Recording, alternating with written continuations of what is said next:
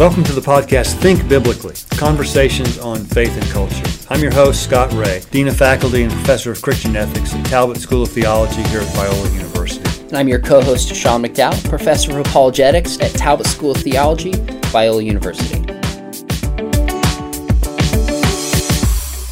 We're here today, just the two of us, to talk about the, the recent book that Sean and his father, Josh McDowell, you may recognize that name, uh, have released update of their best-selling work, Evidence That Demands a Verdict and More Evidence That Demands a Verdict.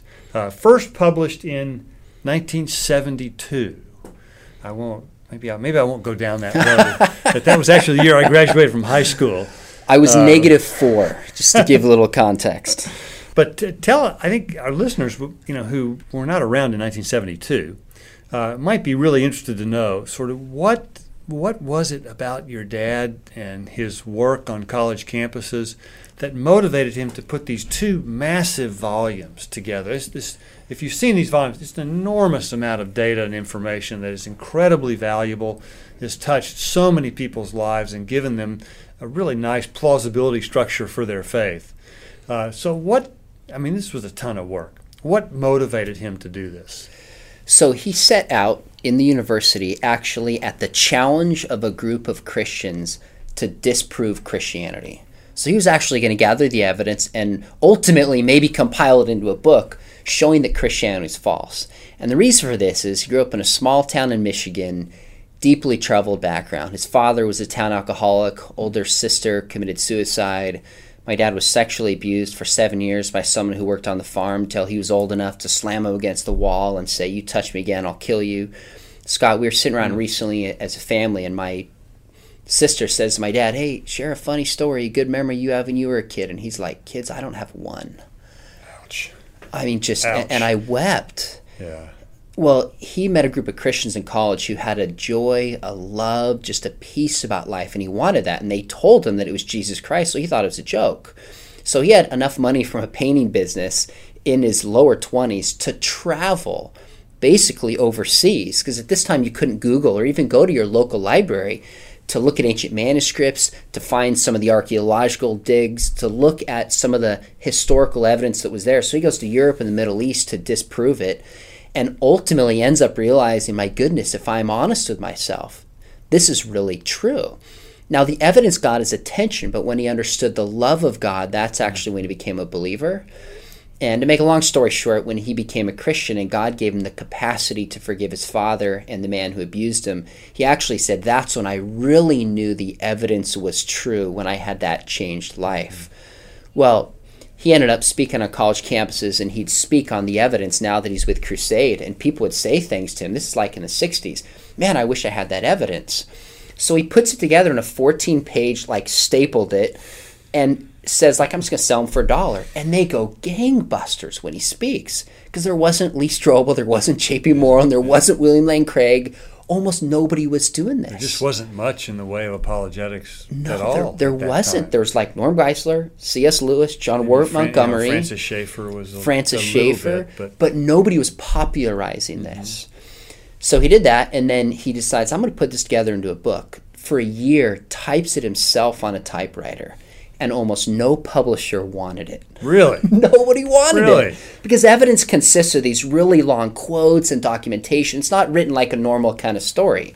Well, now every Christian publisher beyond wishes they had. Of course. So I think it's like 40 some languages, 4 million plus copies. I mean, just unbelievable. I can't go anywhere without somebody telling me that this book helped them save their faith or God used it to draw them to Christ. So really, he didn't write it to prove Christianity is true. He actually wrote it as a result of trying to prove that it was false.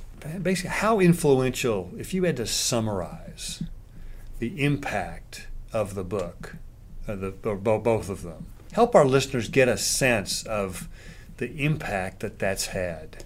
Well, I would I would say a few things. World Magazine dubbed it one of the top books of the 20th century. All books. Like, you could quibble if it belongs in there or not, but for somebody like World Magazine to say one of the top 40 books is pretty remarkable. One of the things in doing this update is I've had scholars contact me, people like Craig Keener, people like William Lane Craig, people, uh, I mean, people like Mike Licona, who are now, you know, 50s plus, who when they were starting out in their teenage and college and graduate school year had nothing. And scholars like this saying either this was one of the factors that led me to do research. So William Lane Craig says it was really study with that on the resurrection that was a huge piece of motivating him to study this in grad school and beyond. Yeah, yeah. And that's incredible. Craig Keener, one of the top New Testament scholars in the world, said to me, he posted some on Facebook, he goes, Man, this book was so formative. And we quote him a ton. He goes, I'm just like thrilled to be quoted yeah, in this. So I've had dozens of scholars tell me that. I can't go anywhere with somebody talking about it. And they always say, I'm sure you've heard this, as if I don't want to hear it. But every time I hear it, Scott, it's just oh, amazing. Like God's used my dad, a small farmer who had a speech impediment, an alcoholic father, to write this book. It's also been translated, I mean, 40 languages worldwide. The emails I get from people around the world, and this updated version is now just being translated into those languages. But I don't even know that we could put a, a, a number on it, how influential it's been. Yeah, I, I mean, I, I think it's fair to say that in in my lifetime, I'm not, I'm not sure there's been any book that's been more broadly influential in apologetics in the in the life of the church. Wow. Because uh, I, you know, I, you count me among one of those hmm. that uh, it, you know, re- reading that, although I read it after I came to faith, uh, I recognized that you know, it was you know everything that I had that I had believed really was true, and there was good evidence mm-hmm. to mm. support it, and it was very plausible to uh, to engage you know at that level. Tell our listeners a little bit because lots lots of things have changed since 1972. Lots of things about the culture, about the church, about the, the receptivity to the gospel. A lot of things that are going on today that were not were not on the radar in 1972. So how how's the culture changed since that was first written, and how is how is the revision of it kind of taking those things into it? This is a question I've asked my dad a lot to get his perspective because he's coming up on 79 and has been doing this five decades and a half or so. And he said a few things. He said, It used to be when I started off talking on college campuses and I present evidence for the Bible, evidence for the resurrection, deity Christ, people would say, That's not true. Give me evidence. Prove it. Now it started to change kind of in the 90s with this increased tolerance kind of perspective. You know, that's insensitive. That's hateful. That's bigoted. What right do you have to say that? So there's been a real shift in authority and how people even approach truth in a sense, from being truth something you discover and submit your life to, to now, if I feel it, if I believe it, it's true for me. That's a massive shift that I think has taken place. A second shift is I think how much we see people emotionally hurting in culture today. There was just a report this past week that talked about how loneliness is an epidemic. And it's higher among Generation Z, those below many millennials now, maybe like 5 to 20 or 25 roughly and it's epidemic. Depression, loneliness, seeing attempts at suicide. There's a real brokenness in the hearts of people that again shapes how they understand the gospel and shapes how they understand truth. The third change would just be the ubiquity of information.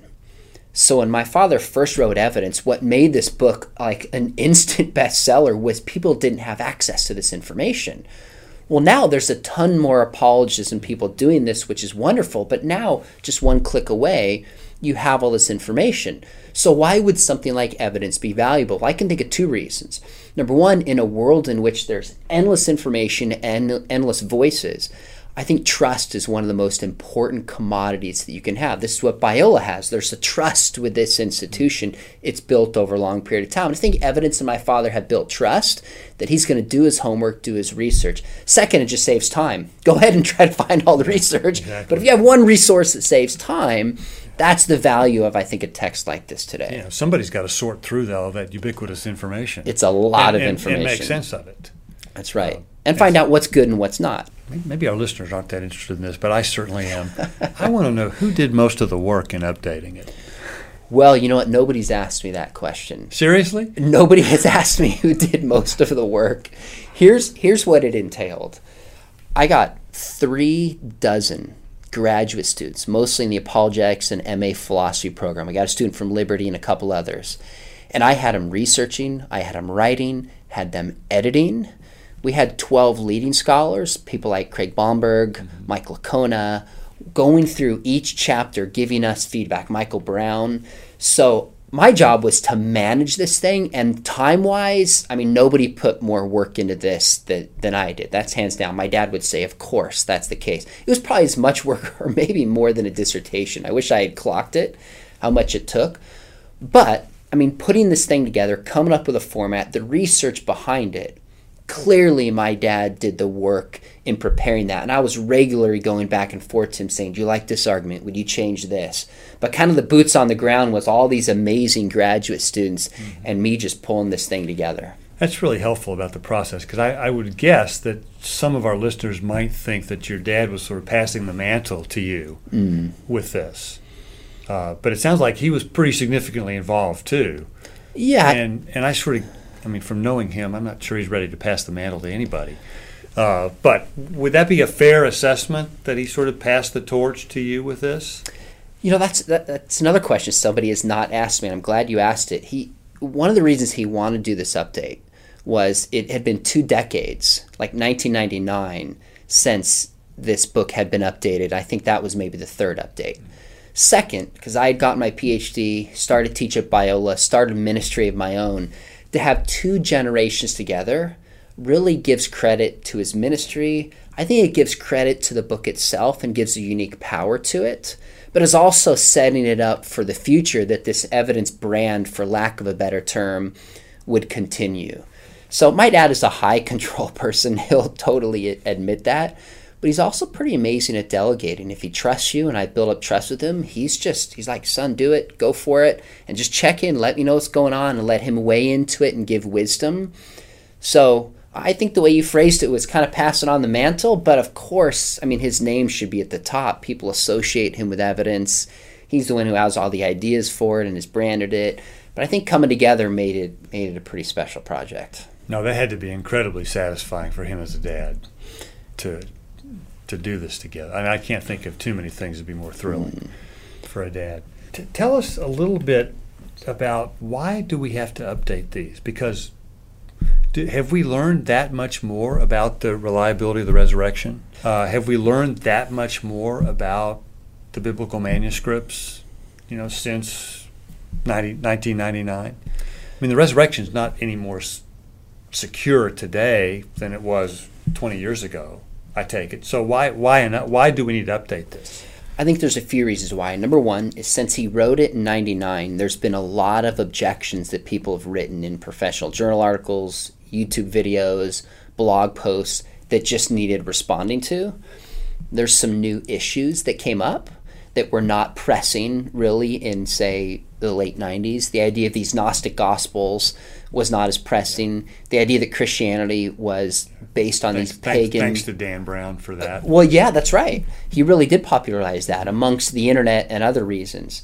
The idea that Christianity's cop, you know, kind of a a copycat of these pagan mythical religions that was not pressing. Even the historical Adam in the Old Testament section was not really a debated issue. But today, that's a huge topic that we felt the need to cover. And then the third reason would just be that there is actually considerable new evidence that's been uncovered. And interestingly enough, I my dad wrote an article two weeks ago in Fox News, and he had been using this phrase when I asked him, I'm like, how does the evidence compare? Not just from 99, but from when you started this to today. And my dad's not one for understatement, just to qualify this. he goes, son, it's like there's a tsunami of evidence. I thought that's a really interesting phrase to use. So we wrote an article together. It's called There's a Tsunami of Evidence for the Christian Faith. Tell my dad's story, talk about evidence. It was on Fox News. That article moved Evidence That Demands a Verdict into number 16 of all books on Amazon, second in all Christian books. Now, when people say, people don't care about evidence anymore. They don't care about reason. I'm like, that's pretty good indication when you have a provocative title, you tell a story, and you point people towards a resource that says, here's how you can know truth. I mean, it just it went viral. So I do think the basic arguments for the resurrection have been laid out for decades, the manuscripts, but there are some recent finds. I mean, actually, even the number of manuscripts has grown substantially. And there's earlier manuscripts and there's more manuscripts that actually have helped us uncover the original words of Jesus that were written down with even greater security. There's been archaeological finds that have been made. So these things don't advance as quickly as the daily news, especially given the president who's in office who's always saying something provocative. But things are moving more quickly than ever. And this, we probably expanded this. It's probably 70% new material from the last version.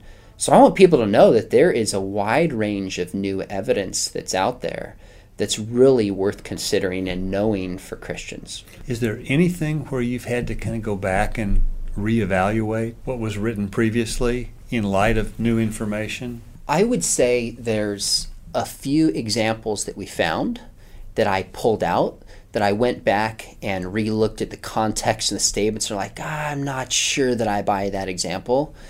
So even on writing the update, my dad worked with an entire range of grad students from a different school. And these grad students, I said, every single, on this update, every quote, every example, every illustration that's used, go back to the original and make sure that it's accurate. So in a book that's 500 pages, you're going to find some. So I found a few quotes that I thought, you know what, you look in context, this is taken out of context, let's take this out. There was an example for an example related to prophecy. My dad and I just differed on whether we found it persuasive or not. We pulled it out because it was equivocal. But there's no big finds that we go, oh my goodness, we have to like take this entire argument or this entire chapter out it was just kind of quibbling with examples, finding better ones, removing some dated ones, find a few mistakes in quotes. And frankly, I mean, you have a book that many pages long. And to be honest with you, Scott, I really felt the weight with this because when this comes out, there's already people going line by line. If they can say, we found 10 mistakes out of 800 pages, they'll try to dismiss it. Yeah. And because how many people in the body of Christ use this, I felt the weight like we got to do everything we can to get it right. So, yes, there's been some things we've taken out, but I'd say they're more on the fringes. Nothing substantive has been removed. I think this is actually one of the best arguments for the reliability of the New Testament story. Hmm. Because, you know, the, the apostles and the authors of the New Testament, they had every incentive to get it right. Because they knew that not, not only were people going to be looking to discredit their arguments, people, they were being flogged and beaten and killed for believing in this in the narrative of the life of Jesus and the resurrection. And so they, I mean, there were, there were really powerful incentives at work to make sure that they got every little bit as accurately as they could. This is actually a chapter we added on the fate of the apostles. Did they die as martyrs? Because that was my dissertation. Mm-hmm. I published a 300 page academic book now with Routledge but that has not been accessible to people. So we added about a 15 page paper. What's the evidence the apostles died as martyrs? And did they really believe Jesus was risen? That's one of my favorite chapters in this you, update. You know, Sean, you often hear people say that uh, people get loved into the kingdom, not argued into it. Mm. Um, and therefore, yeah, apologetics is helpful, but it sounds like what really turned your dad around was these people who loved him. And when he became, and as you said, when he really got a grasp on what the love of God meant to him, and especially given the, the idea of a loving father and kind of in comparison to his own. Uh, how would you? I mean, that's often. I don't think that's meant to to diminish apologetics, but maybe as, as some people might say, well, it's just to put it in its proper place. Hmm. Um, how would you respond to that? I think it it's a false dichotomy to say it's either love or reasoning with people. I think it's both. We're called to love people by giving good reasons amongst other things. I mean, you just read the beginning of Acts. The apostles go out and they reason from the scriptures. They reason that they were eyewitnesses. They reason that Jesus has fulfilled prophecy. So they're making the case for this. But in one of the letters to Thessalonians, Paul says, We not only gave you the gospel, we gave you our very own lives. Jesus came in grace and he came in truth. I think it's both. Now, with, with that said, people are also wired differently. think of my friend J. Warner Wallace, cold case detective. Mm-hmm. He was not loved into the kingdom. he didn't care if people loved him or not. He wanted to know if this was true. And he's a little bit of an exception, I think. He thought it was true before he even understood what the gospel meant because he examined the scriptures through forensic analysis and concluded that it was true and then came to believe. I don't think my dad, I mean, God is sovereign, so I can say from human perspective, it was the evidence that got his attention, but it was the kindness and the love of the Lord that drew him. Yeah. So I just look at apologetics as moving kind of, uh, you know, not even boulders necessarily, but just things in the path of the way, like potholes. I think it was Walter Martin who famously said, Apologetics removes potholes on the path to the way to the kingdom. That's all it is. It's a ministry to help Christians with tough questions make sense of it and it helps non believers who are genuinely seeking and interested in truth have those object- objections removed and given answers so they can feel like they're placed in a confident faith in Jesus Christ. So I don't ever want to overstate the role of apologetics because I love it. I probably get too excited about it sometimes. But on the flip side, I think people underestimate the role of it, and there's just a healthy balance in the middle. Yeah, I can see. You know, there it's it's I think it's important important to recognize that you know we we require not just that our minds be changed, but our hearts be changed. And mm. it's I think that you know the, the old adage that the you know the heart you know the heart doesn't rejoice in what the mind rejects.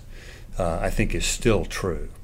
Now you also hear I hear a lot of millennials and Gen Z folks saying, you know, your your generation, sort of talking to me, you were really you were much more concerned about whether the gospel was true.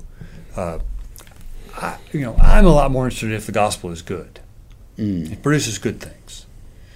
Uh, and so I see all, I see all the you know all the horrible things that have been done in the name of religion over the years, and you think, yeah, maybe it's true, but the real question is, is it good? Mean, how does how does apologetics try to answer that question? So I think you're right, and it's interesting to hear you say that because I've said to apologists, I don't know about a year or so, I've said the primary question people are asking is not is Christianity true, but is it good? Because if you don't think something is good, you're not going to entertain evidence or facts or reasons that you think that it's true.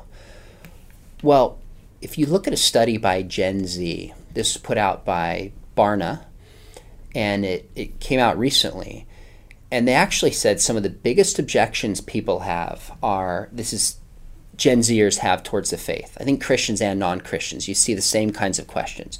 Number one is the problem of evil, which always has been the big question, it always will be. And that's not really the existence of God, that is, is God really good and loving?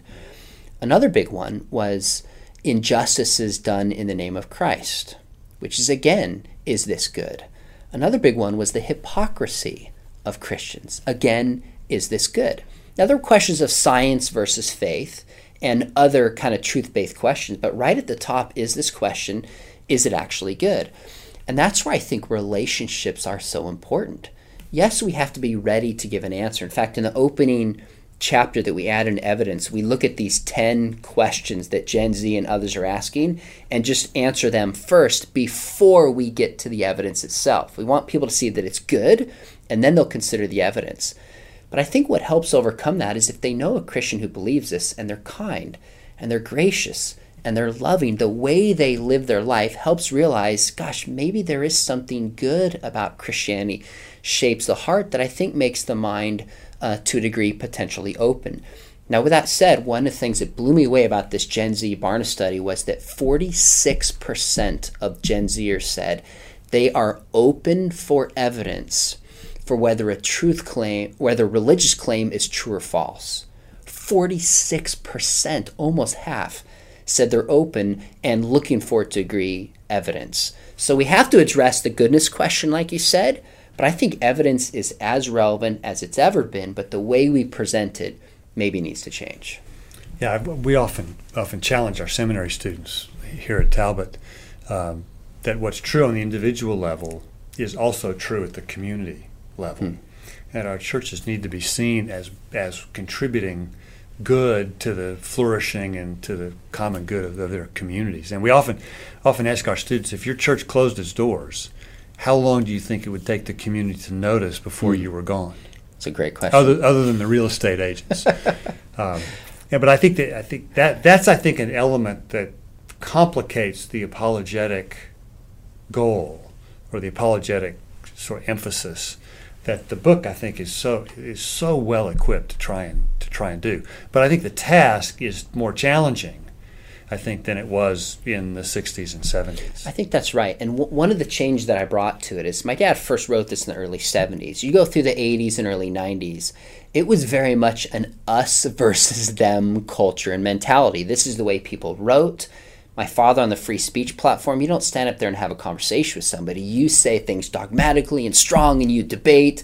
That's just how communication took place in that culture. Well, that's obviously changed for a number of reasons. So, one of the things I went through this manuscript, I said, are we overstating things?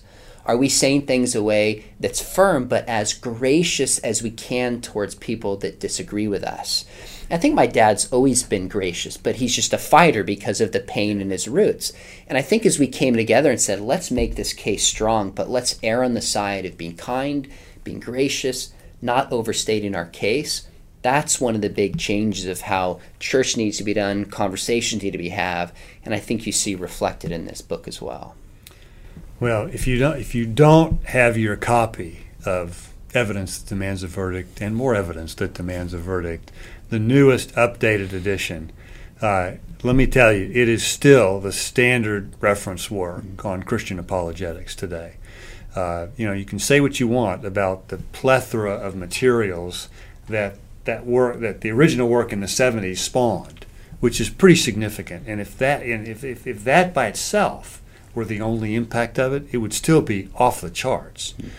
But for, for all of you who care about the truth of your faith and want to have a, a really well grounded ability to be able to present present the, the reasons for the hope that's within you, as, as Peter describes in 1 Peter 3 you can't you just can't find a better resource than uh, this updated version of evidence that demands a verdict. So this is this uh, it's been great just to, to talk about this together, and I would I would so encourage all of our listeners.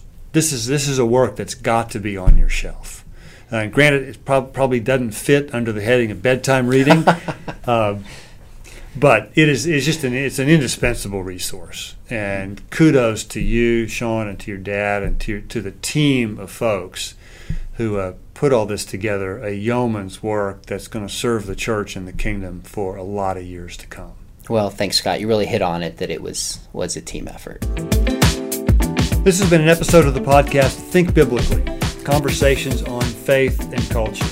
To learn more about us and to find more episodes go to biola.edu forward slash think biblically. That's biola.edu forward slash think biblically. If you enjoyed today's conversation between Sean and me, give us a rating on your podcast app and share it with a friend.